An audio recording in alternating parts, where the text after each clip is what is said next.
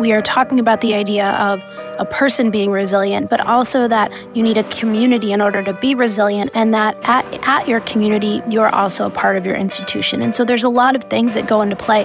This is not work being successful in academic medicine is not a one person show. You will not be successful if you're relying solely on yourself. And so that's why it really is important, I think, to build relationships with colleagues and seek their seek their input, seek their guidance, seek their knowledge, not keep everything inside. And to me, that's part of that resilience. Uh, sometimes it takes time, I think.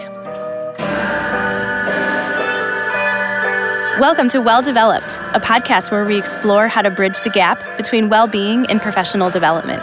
My name is Erin Herrera. I'm the Associate Vice Chair of Wellbeing in the Department of Anesthesiology at Washington University in St. Louis. I'm Rachel Moquin. I'm an Assistant Professor and Director of Learning and Development in the Department of Anesthesiology at Washington University in St. Louis. And Erin and I um, started this podcast because we believe that it is difficult to learn well or perform well when you are not well. So, in this podcast series, we'll be bringing in experts and sharing our knowledge and experience on these important topics. We hope to provide space to validate, normalize, and explore the ways in which we bring our whole selves to work.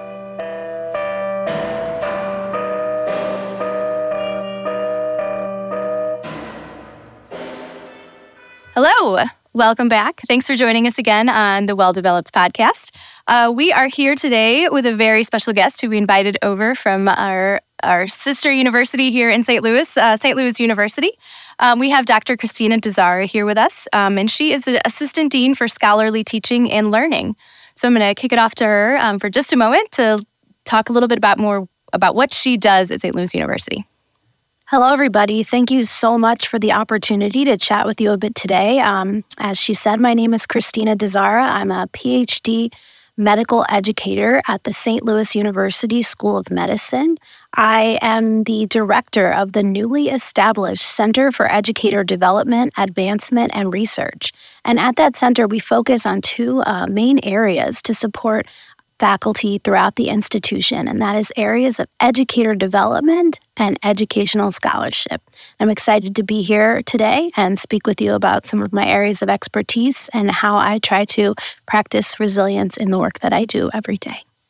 I am so excited to uh, have been able to invite Kristina. You know, I love finding fellow health professions educators. Um, Kristina and I work together um, on the MedEd Pearls blog. Um, so you can check those out for all of the wonderful topics that we cover for health professions educators. Um, but when Kristina and I were chatting recently, um, we were talking about different elements of our work, and the podcast came up. And um, Kristina has done a tremendous amount of work in health professions education scholarship um, and has a, a, sort of long and really interesting um, career trajectory in academic medicine. Um, and that doesn't come without a lot of resilience, um, which is our topic for this episode. Um, and so we're just going to jump in and talk about um, resilience, resiliency, um, and how important it is for career development, well being, particularly in academic medicine and in clinical work. Um, so I think framing us a little bit around what we mean when we say resilience is a helpful starting point. And so, in preparing for this today, there's a lot of different definitions, but I kind of put them all together into one. Um, and you guys can tell me what you think about it. But generally, resilience refers to the capacity to respond to stress in healthy ways or the ability to kind of bounce back, I'm using air quotes there, bounce back after challenges and grow from them. Um, and then it depends a lot on individual, community, and institutional factors. So I think helpful to frame at the beginning that resilience isn't like a one person thing that you can like build and do and have all on your own, but that it is dependent on you and the community around you and institutional or structural um, forces around you. So that's kind of the definition that I started on. What are your thoughts? What would you add? I love that definition. So I love that you're bringing in institutional component because I think so for me I'll be I'll be very honest. I have like kind of a bias against the word resiliency because I think resiliency has been weaponized mm-hmm. um, recently, especially amongst healthcare workers. Because I think you know when people are burned out and they're stressed at work, I think kind of the go-to statement is like, well, you need to be more resilient, which I think is crazy because, well, you do need to be more resilient, but I think, you know, they're forgetting and they're putting the impetus solely on the individual as, as your resilience is your problem. Um, when in fact, it's the community and the institutions and all of us that need to work to improve resiliency. To, for to me to insinuate to people you're burnt out because you're not resilient is crazy because I'm sure everyone in healthcare isn't suddenly not resilient at the same time. Yeah. Um, so I'm excited to dive into today to talk a little bit more about this and how we can all develop it. Yeah. And I think I agree with you, Erin, that it can be weaponized. And I see this a lot with trainees in medical education. Uh, just build more. We're looking for people who are resilient. To be to work here, to be successful here, you have to be resilient.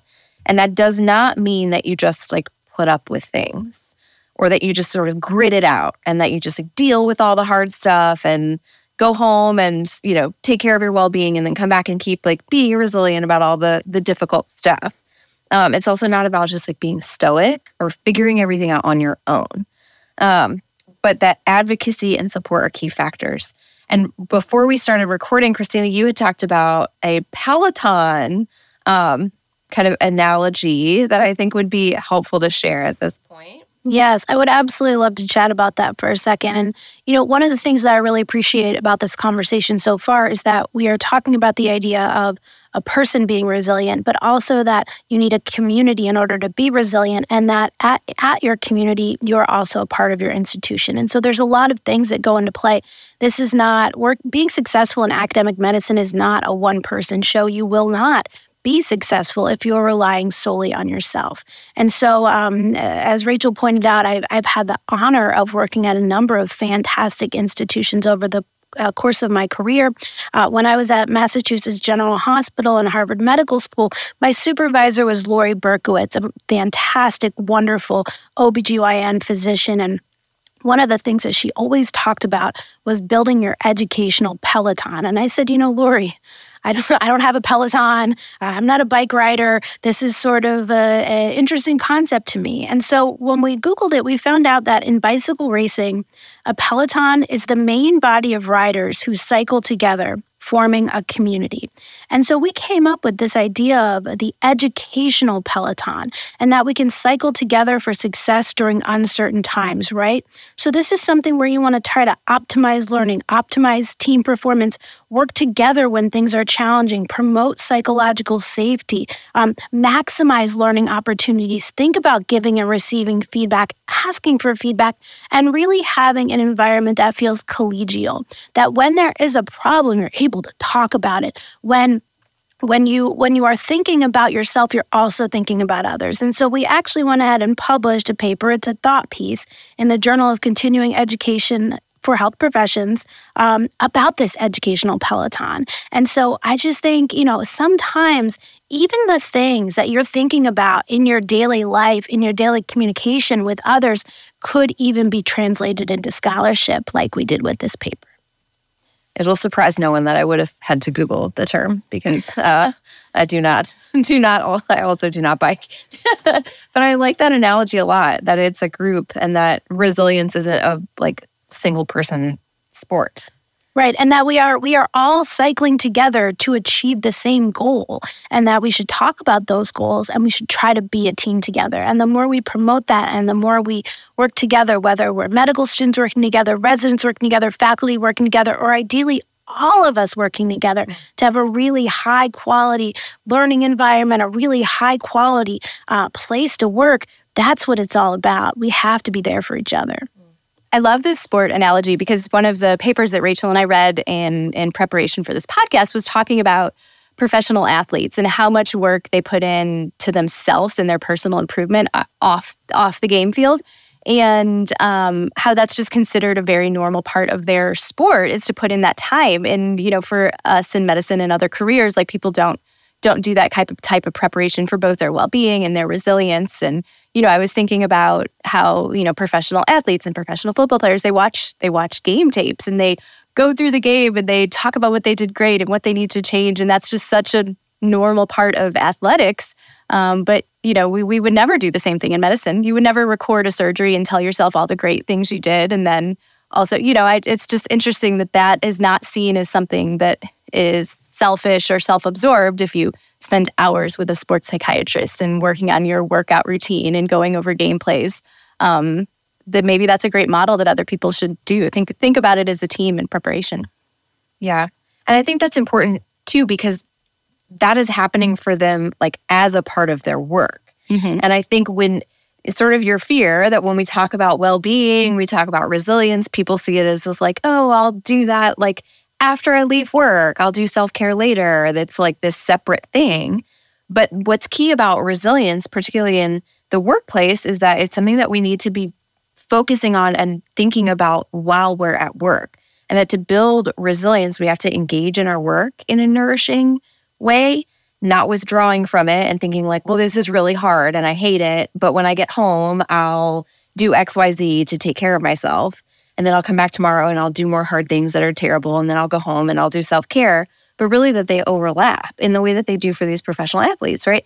You're thinking about feedback, you're reflecting on mistakes, you're finding ways to grow as a part of your work so that your work feels nourishing and that you're growing. Um, and that it's not like we don't build resiliency after 5 or 6 or 7 p.m.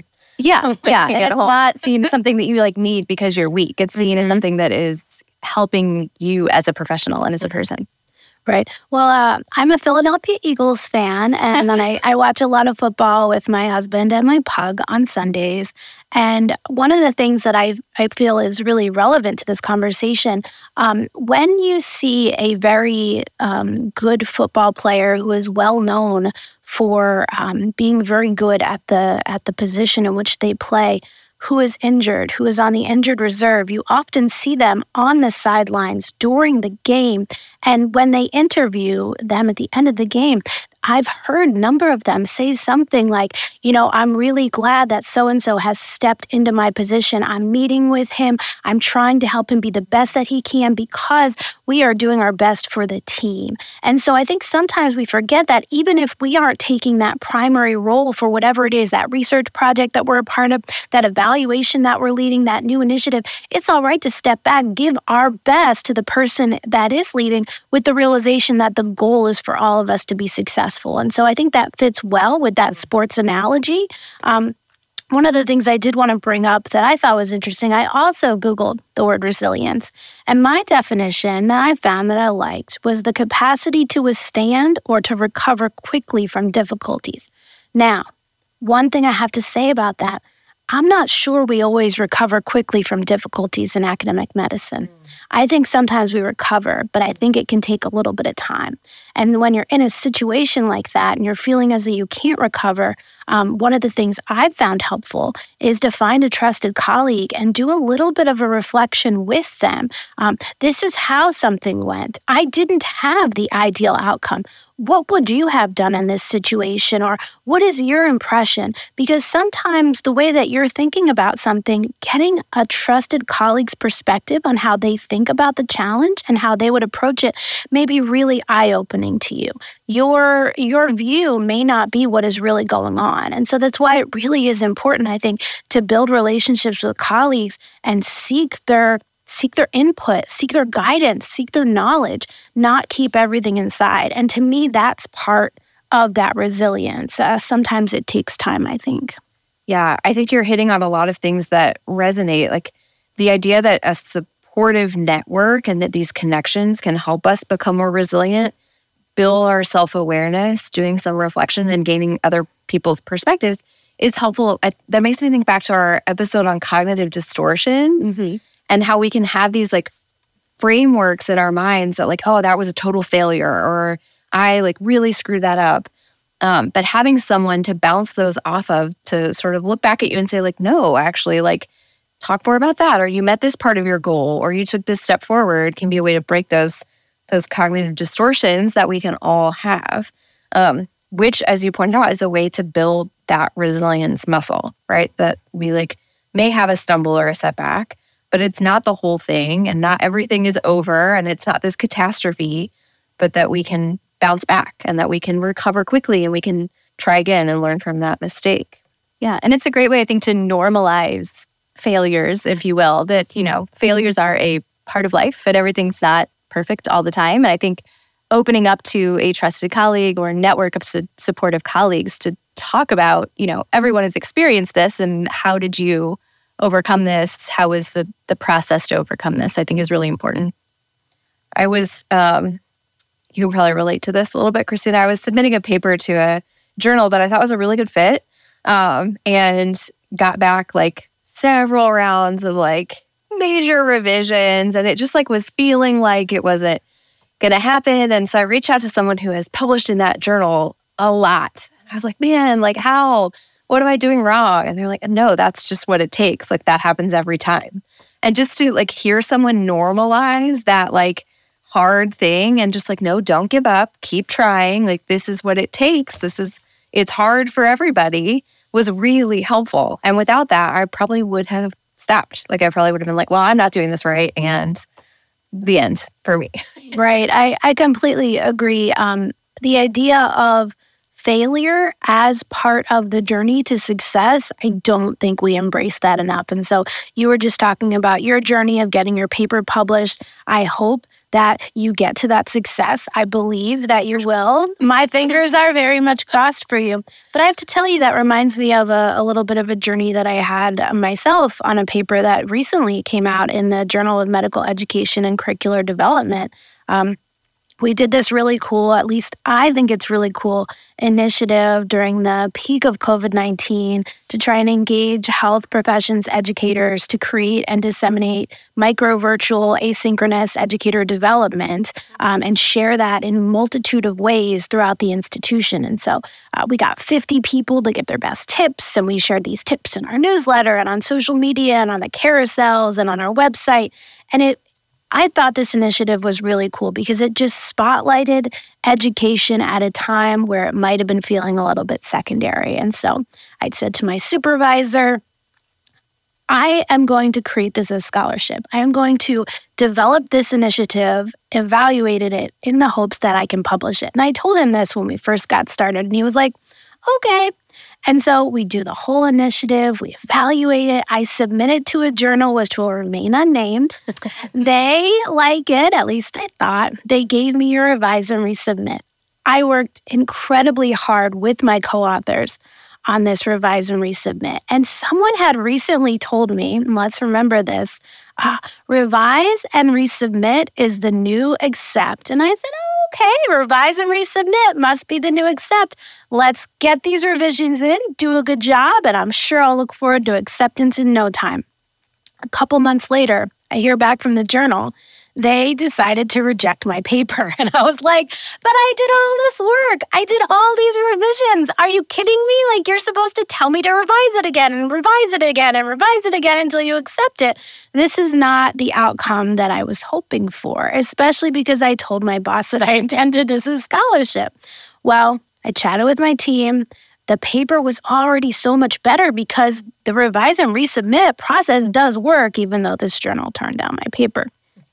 I found another journal. I submitted to another journal. Five rounds of revisions. Five rounds of revisions. We only had reviewer number two the whole time. but we made it till the end. We completed the final revisions and it was accepted and published in the journal just a couple of months ago. Now, you might be thinking that feels like a lot of failures, Kristina. You got a revise and resubmit. You did all this work with your co authors. It was rejected from that journal. You had to find another journal and you had to do five rounds of revisions. And at some point, you probably just wanted to stop. But I'll tell you what, this is a way better paper hmm. than it was at that very first pass. And so the victory in the journey is knowing that this paper is way better, that is published in a good journal, and that when I told my boss I wanted it to be scholarship, I was able to do that at the end of the day. Mm. And so this aligns with that definition because I didn't recover quickly from this setback. This took a long time to publish this paper. It took a couple of years, but it's out there. Mm. Yeah. And that, like, I think we share that experience in sort of the publishing acad- world of academic medicine, but it also makes me think about like our clinical learners and our medical students and trainees, right? Like, when you're practicing something in simulation or you're like trying to do a difficult airway and you're not getting it, right? That ability to say, like, okay, it didn't happen that time. Let me try again. Or like the next time I encounter this, like that recovery is super, super important. And every time you fail or every time you make a mistake, you learn something that makes you more prepared to do it the next time. Yeah, for sure. And it's finding that finding the positives, I think, is what's so important. You know, you had mentioned that that it's a better paper. And the thing I always tell myself whenever a failure or, or something isn't successful, I'm like, I'm just building my body of work. It's it's okay. That's my my go-to definition. But I think it's really important to find that thing, especially when you talk about clinical failures, is maintaining that progressive positive mindset knowing you're going to have to do it again because you know unlike a paper where it's mm-hmm. easy to throw in the towel maybe that's mm-hmm. easier to tell. You know for clinicians you have to show up the next day and intubate a patient. It, it's not an option to not do that. And i think it's maintaining that outlook in finding the things you did well the first time around. And every time you approach it kind of with that mindset of you know i, I have to keep forging ahead. Mm-hmm. it's not an option to not do that. Um, but how can i use my failures of past times to to get where i need to be? Yeah. And i think there's something to be said for like proactive reflection like that this words sort of don't really go together that well but i think like when i make a mistake or when something doesn't go well the next time, like when I show up and I know I have to do it again, reflecting back on what I felt last time, what emotions I experienced, where I felt like I did well, what mistakes I made, like proactively bringing that back to the surface before I jump in and do that that next attempt can be really helpful and I think that builds that sort of resilience muscle. It's like okay, I I see it. Like hindsight is 2020, right? I see what my misstep was. This time I know it and I'm going to be like very thoughtful about it. And so we're just building that like get back up, do it again, do it better. Yeah. And I think one of the things, you know, we read about in one of the journals that we read preparing for this was talking about, you know, little moments of mindfulness that can improve your resiliency. And, you know, I think there's different types of things. You know, when you're talking about writing a journal, that's more of a prolonged, you know, working on your resiliency versus a clinical situation. And um, one of the mindfulness techniques they talked about was just like taking a pause before you start a skill or a task and taking a deep breath and kind of clearing your mind for that and kind of mentally preparing to take on the task. And um, I think in medicine, a lot of us, you just tend to forge through your day. It's just one thing after another, but it's taking those conscious, mindful pauses um, to kind of reflect on what you're doing, why you're doing it, why you're there, um, and how important those moments are, but how we don't necessarily do them every day. And um, that's one of the things when we talk about adding this into your day and into training. Um, a lot of medical programs are now adding in resiliency training and mindfulness activities as part of curriculums so that we can establish this skill set because I think a lot of people don't necessarily have this skill set or if they do have it, they don't consciously bring it to mind before they're starting challenging activities. Right. And I think sometimes too just the world that we live in can feel really overwhelming our phone is always dinging i, I listened to one of your recent podcasts and uh, talked a little bit about this idea of the sunday scaries and how we should sort of um, take time for ourselves and maybe not check our email or our epic or whatever it may be knowing that on Monday morning we are going back to work and we will do our work on Monday. But we often have this feeling of um, right now, fear of missing out, and that can be hard. And so um, I remember back a couple years ago, I was teaching a class to health professions education students. These are advanced undergraduate students. They're in a healthcare research class with me. They came in scared, doe eyed, just, oh my goodness, research. Oh, this is going to be horrible. And then they met me. And so by the end of the semester, I think their opinion had changed because they weren't so scared of research anymore. But one of the things that I did, and we started it off every single class, and you would be amazed at how these learners really loved it. I'm sure there are a million terms for it, but what I called it is a minute to situate ourselves in our learning space. And this is this is classroom learning. This was an hour and a half long class, but I would stand at the front, I'd ask everybody to close their eyes, take a real deep breath, in and out. And I would invite them to situate themselves in their learning space, to find this a joyful place, to choose to be with us in the moment, to choose to to leave uh, to leave distractions to the side, and to really immerse themselves in the opportunity to learn. and they did it and they loved it and they thanked me for it. And so, as educators in whatever space in which we're working, it is okay. I think we don't do it enough, as you pointed out, to say, hey, why don't we all just take a minute to breathe and realize that life is hectic and life is heavy and let's just make sure that we're settled and ready to move into this you know th- this this learning that we're going to do or this clinical care that we're going to do or whatever we're going into because we really are all here in this together we don't take enough time to just take a minute and breathe yeah and i think that makes me think in reading about sort of this article that Erin and I will post that we both read, um, and then the literature around resilience, they talk about reflecting and being mindful in particular about your own attitude and your own emotions that promote your ability to constructively engage with things that are hard. So if you know that you're going to face something that's challenging or you know you're going up against something that's going to sort of push your ability to want to be resilient, right? Taking that minute, centering yourself and saying, okay, how can I re- engage in this next thing that's going to be hard? How can I engage in it meaningfully? Because I'm, I'm going to have to do it. Here it comes. And so I think building in those moments, whether it's with your team, leaning on that network, encouraging your learners. Um, but I think it's really important because we know that we're going to face difficult things. Um, and so taking that space to like prepare for them and think like, well, I got to do it. How do I want to be when I do it? What do I need to think about? It's really important.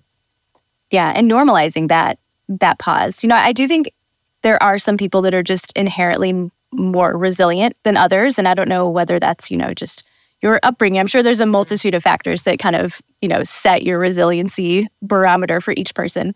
Um, but I think, especially here in academic medicine, where everyone tends to be you know, like we've talked about in other podcasts, people tend to be perfectionists. People tend to be very, very driven. People, it's just in general a very type A high stress environment that all of us have kind of put ourselves in. And I think we don't do a great job normalizing failures. I think we tend to kind of shove them under the rug and you move on. And then when you have a success, that's what gets promoted. And I think we don't have these open conversations with colleagues and more broadly about, hey, this didn't work how are we moving on? How are we recentering ourselves to do it um, without quitting? Because that's the stuff that we don't see a lot of. There is a lot of resiliency and persistence mm-hmm. happening here, um, but it's not what we like to promote and talk about. Yeah, I think you're right about that. I have meetings with people all the time, and I, I feel like I something I hear is like, oh, it's like I feel so embarrassed. I'm the only one. I'm like, no, absolutely not. Not ever. Not ever are you the only one who has stumble in this way or experiences failure or feels like this is hard. Can be with a lot of learners who are like, it, it shouldn't, like, it seems so easy for everyone else. I'm like, no, no, we are just conditioned to make it seem like things are easy. Um, and so I encourage people all the time, you know, as comfortable as you are, it's an individual thing. You know, we all have our limits and boundaries and what we're comfortable sharing, but as comfortable as you can be acknowledging sort of to others your stumbles and your failures that, that helps everyone so that we don't feel like we're alone and that we can build this resiliency together right? Oh that was hard for you? Okay it was also hard for me. Like what can we you know how can we support each other? Yeah. I think it's extra tricky in anesthesiology in particular, especially for our learners, because we in anesthesiology work semi isolated. You kind of work on your own and you work one on one with an attending or you work just by yourself. And I think it's easy to not be able you you're not able to really compare yourself to your peers because you don't see them. And i think it's very easy to internalize like i bet everyone's doing it better than me. Because you don't have any comparison. And um, i know when i was training two of my still very best friends katie and caroline we used to go work out the mornings after clinicals and we would like go jogging and i'm like oh i missed all my airways this week. And they'd be like me too. Like we all and we would all commiserate on how uh-huh. terrible we were doing and it was so cathartic to just be able to say that openly. And um, i think in anesthesia in particular you're in this little isolated pod and it's very easy to get in your head about things and i think you need those community spaces to normalize. You're not good at everything your first time period. Doesn't matter what it is. The first time you do things you're not good at. And possibly the second, third, yeah. fourth, fifth, or more. Yeah. yeah. Yes.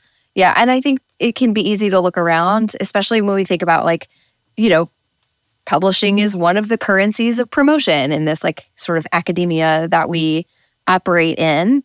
And it can be easy to look around and say, like, oh, well, they're like, seems like they have all of these things coming out, or they're like really good at this. They're like, I don't have that number of things, or I don't have that title, or I don't have, you know, it's easy to look left and right and think about like sort of get down on ourselves and let all those cognitive distortions bubble right up. But I think, you know, we're all running our own race and we're running it next to each other and as a team, but the like comparison is the thief of joy. And I think that's something that's hard too. Oh, I love that statement. Well, especially now in an era of social media where everyone only is posting the beautiful, shiny stuff in the papers that are already published, and, and no one is making social media posts about their seven rejections of papers. And I, that's where we're at. Yep. So it's hard. Yep. I have a picture. We were on uh, vacation with our two kids last week, and we went. We spent a day at Magic Kingdom, Disney World, my husband's favorite place on the planet. Uh, and my two-year-old was just not, just wouldn't, just was not. And he's not a loud kid. He's not going to scream. He's not going to publicly throw a massive tantrum. But he just laid face down on the wet concrete, just laid like starfished out, and just like wouldn't wouldn't get up, wouldn't let me pick him up, wasn't yelling, just laid there. And I just thought, like, this is not the photo. Like when people put like it's the this the happy kids with Mickey. It's the kids in front of the castle, and I like have I took a picture of him because I thought like someday this will be funny to him. That this is what he was doing. But it's like this isn't something you post, but that's exactly it. Like you you don't post those things. Uh, love to read a post that. I would have gotten right. I, I think that's the front of your next year holiday card. Just see consistently Frank. Yes, Merry Christmas yes. from the Magic Kingdom. well, everyone, like every parent, I'm sure everyone just like so very much relates to that scenario of just that flaccid toddler unwilling to do anything, and right. adults do it too. Well, we, we sent the five year old on, and I just I just waited while he just laid. But he eventually got up. He was resilient. I mean, it do, it does draw a little bit of parallels to some of the work that we do when we're on a team because you know you may have a team where three or four of everyone you know we're in sync, we're moving together, we see the light, we see where we're going, and then you may have one team member who doesn't you know, they're not into it. It's not their thing. They feel like they have to be there. They don't want to. And so it does, you know, I think sometimes help you think about calibrating your team. What is the skill set that is needed for every person on the team? Does every person on the team feel needed and wanted? Does everyone feel that they're contributing? And so um, if you've ever been on a team where you have one person and you're just feeling like, they don't get it. They're not fitting in. They're not they're not doing their part. There's something off. Maybe it's a question of calibration. Maybe it's a question of you know what what can you do to help support them in being a more effective team member? Or is there a problem mm-hmm. that um, is beyond being a part of the team and this person needs to um, that there's something else going on so I guess I guess to me I saw this happy family and the one person who just wasn't into it and yet you certainly can experience this in your daily work mm. as well. Yeah, and that that makes me think about how we talked about resilience is individual but it's also community and it's institutional. And it doesn't mean like when you're not feeling it or when it feels too hard right. that you just have to figure out a way to, you know, get yourself up off the ground, but really the community and the institution around you should also be thinking like what what needs to change here? Like what's making this this hard? What how can we support people in their resilience not just like walk away from walk away from the two year old and be like well when you decide to get up get up. We'll be on the ride. Right. Um, yeah. Yeah i think that's important to again like and, and make sure that you are at an institution that is allowing for failures and not letting that be you know something that can be used against you and, and being supportive and normalizing normalizing that that failures are part of life and work and personal life. Um, but again yeah developing those supportive systems um, in place for when people do fall.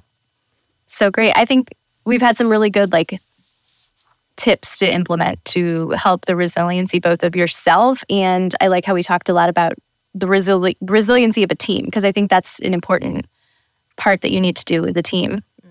Right. And as as much as I have loved all of the institutions that I have worked and have had so many wonderful colleagues in my departments or my institutes or my centers, sometimes the people who are going to be able to understand the work that you're doing and why you're doing it and and and and what your challenges are may not be in your own department division or group.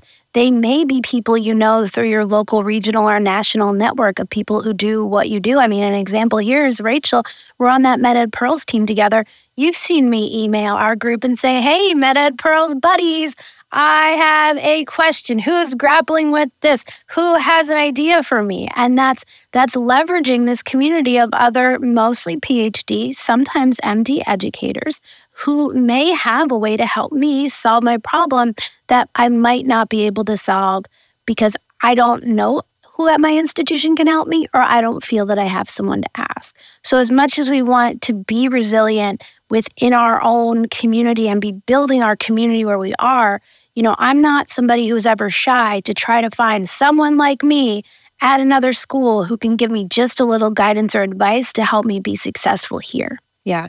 And that's a good example of knowing yourself and knowing what strategies get you over that. Like, okay, I've encountered a problem. I don't think I can solve it here. And I don't know what I need.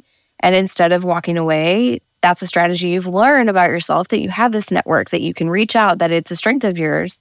Um, and you're right, I have seen it, and it has been very helpful for me recognizing like other people at other places grapple with what I grapple with, and it's okay to ask for help, and that connection makes all of us better.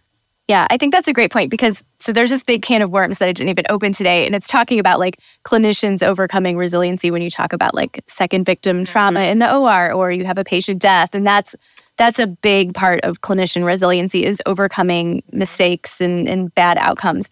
Um, and so here at WashU, um, we have a lot of clinician peer support programs. And so I was talking to the director of one of those programs today, and he told me that the majority of people that want to talk to someone about an adverse event in the OR will rarely choose someone within their own specialty. They want to talk to someone who knows medicine, but isn't necessarily a direct peer. And how having those supportive networks where you can bounce ideas off someone who may, you know, you feel less judgment um, talking to them is super duper important. So I don't want to dive into that because that's like a whole other mm-hmm. massive discussion that we could do a whole other podcast about. Um, but kind of it's the same tenets of those resiliency is it doesn't matter what the issue is that there are people who you can lean on to be supportive to get you through those failures whether it's something educational or whether it's something a lot you know more serious about a mm-hmm. patient death that you're struggling with um, the same kind of mindful networking community response um, works for a lot of these things. Yep. We right. can't be resilient without community. No, I absolutely love the idea of trying to find somebody who understands just enough of what you do to be supportive without being so ingrained in it that there's going to be some sort of judgment. And so I know at one of my prior institutions, they were building up an initiative that you would have this sort of cohort of people who were clinicians who were trained in how to help other clinicians when they were in times of distress related to uh, patient care concerns. And that the goal was to have somebody who was not in your department be your be your peer supporter um, in that. And so, you know, I have to say, I know we talked a bit about clinical care. Um, I'm not a clinician, so I do think a lot about research and scholarship. And so this does bring parallels, though. I think sometimes when we're on a team and we're trying to publish a paper, um, we very much focus on that team and working together as a team, and the team is working well. Have you taken a minute to find somebody to read your paper before you submit it to that journal? Have you taken a minute to try and do some sort of uh, internal pre submission? Uh, give me feedback from a person, you know. And, and I tell people, I'll do this for you, you know, at my institution. Send me your paper, your medical education paper before you're sending it out. Let me take a bit of that burden. Let me be that reviewer number two with a lot of kindness. Uh, you know, just just to help you have a better paper before you're ready to submit it. Because the last thing I want to have happen as your peer is that you get rejected by the editor at first pass. No, no, no. My goal, and I'm, I'm not saying I'm on your paper, I'm not saying I'm on your research team, but my goal is always to try and help you publish that paper. And so sometimes we don't even rely enough on the people that are in our department, division, or group um, when we're on a project because we don't think of them as being on the project. But when somebody at my institution published a paper in the medical education space, that's a victory for all of us, whether I was involved or not that it makes me think of something that I think is really helpful that you've built into our department's PSAFE program, which is um, similar to what you were talking about this program where people can reach out for support. Erin has developed that in our department. But when someone reaches out, they have the option to say, like, I want to talk to someone in my division or I don't. Right. I think you've built that sort of place for them to evaluate their own like psychological safety needs, right? Do I want someone who's going to give me their opinion and their advice and tell me what they would have done, or I want someone who's a little bit removed so they can't tell me what they would have done. They they don't know, but who can hear me and help me like work through kind of what I'm dealing with. And so I think that you've built that in and that's really important. Yeah, thanks. That was that was the intent. Sure. Great. Okay, well, I think we've covered a lot of ground. Um, any final thoughts?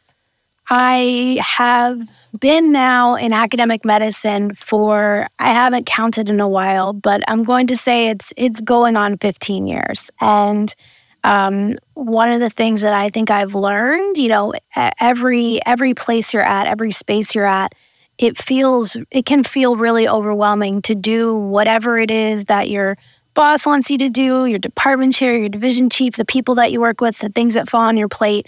But I think big picture is it really is a marathon and not a sprint. And I say this as not a runner, so uh, you know I, I, I don't run, but you know this is your career. This is what you're doing with your entire career. And so now that I'm just a little bit older, now that I've spent a little more time, I try to think of it a little bit less as like, what am I doing right now? But what am I doing that I can build on from all the things that I've done in my past to help me be successful in this current role that I'm in? So um, I guess that would be my take home uh, to you refer to the boundaries episode for how to set appropriate professional and personal boundaries, which help you think long term about your career as a marathon, as you said, not a sprint. Yes. What, what was that? It was um, the the yes no the yes now? Uh-huh. Uh, yes, I listened to you. yes. I, I liked the idea. Yes, that's a great idea. No, it's not exactly the time for me to engage with that. Let's see if we can find somebody who would be a good fit for what you need. I loved it. Yeah. I think it's certainly harder to be resilient when our plate is too full. So I think those things go absolutely together. Well, sure. My takeaway always at the end of these sessions where we talk about kind of developing skills is I think I'm I'm currently, you know, I have a third grader and we we are learning these social skills and how to bounce back. And it just makes me appreciate how this is such lifelong learning. Like you just have to keep working on yourself. So I'm teaching my third grader who gets a bad grade in math is the same resiliency training skills that I'm teaching myself every day and bouncing back. So it is a, a journey, a marathon your whole life, practicing from bouncing back from things. Yeah. Well, Kristina, thank you so much for being with us today. I'm thrilled that you're next door at SLU. Oh, I love uh, having one of my collaborators closer. Uh, and we're really grateful that you came on and chatted.